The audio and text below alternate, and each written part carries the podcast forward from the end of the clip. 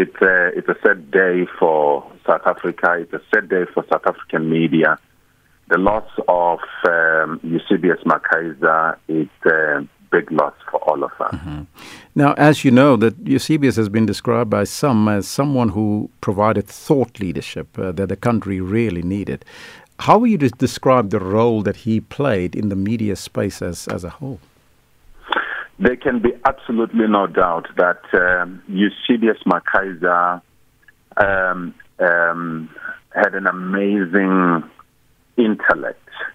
And I think it is his uh, detailed analysis on a wide range of issues within the South African uh, landscape that's going to be missed. Um, really, one of the very few, if you were to look at um, the issues that we go through on a daily basis, that requires um, detailed analysis.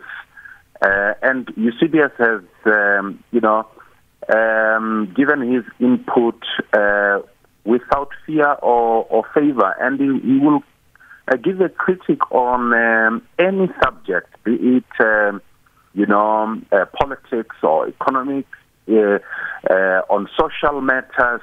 Um, uh, he has done so with a very, very sharp but also a very clear voice. His legacy lives on, but the void there's a, a, distinct void that will be left in the industry, I would imagine, uh, Tshamano. No, without doubt.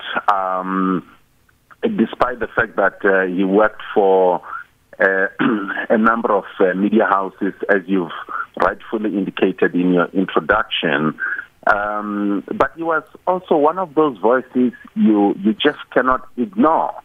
Um, he raised very critical uh, issues, uh, sharply so, uh, and he has done so consistently. Um, and I think um, he is definitely going to be to be missed. There can be absolutely no doubt. Um, so even just uh, how this really happened, I think uh, it's it's still a shock to all of us. Really, if you think about um, even the last post that uh, he, you know, he posted um, on social media I mean, uh, just the day before yesterday, he was talking to Andrew, um, you know, uh, of the BBC. Mm. Uh, yesterday, he posted something about, um, you know, uh, Britain's Got Talent, about a, a young man who now lives in, uh, in the UK, but, uh, um, you know, a South African.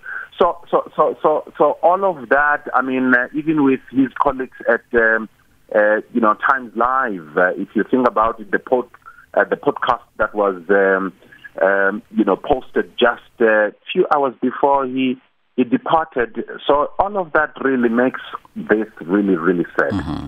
One of the listeners uh, queried the fact that we are uh, reporting this morning, like Times Live, have indicated that he died of suspected epileptic seizure.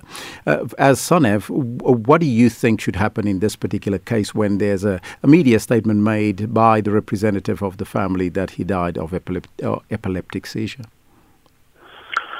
Well, quite a difficult subject. Um, uh, at the moment. Uh, obviously, uh, something uh, that still needs to be to be verified. Um, uh, yeah, it, it it really um, touch and go, but um, we we stand with his family, his colleagues, and um, and friends, the people who who loved him, the people who followed his career throughout the years um, I can just imagine it, it, it is absolutely devastating and uh, surely they are in shock. Uh, they are devastated. Um, at this point, we wouldn't want to uh, delve much into what could have been the cause, but um, simply just offer our condolences and uh, support them the best way possible. Tshamano Makhadi is the, uh, the Treasurer General of the South African National Editors Forum, SANEF.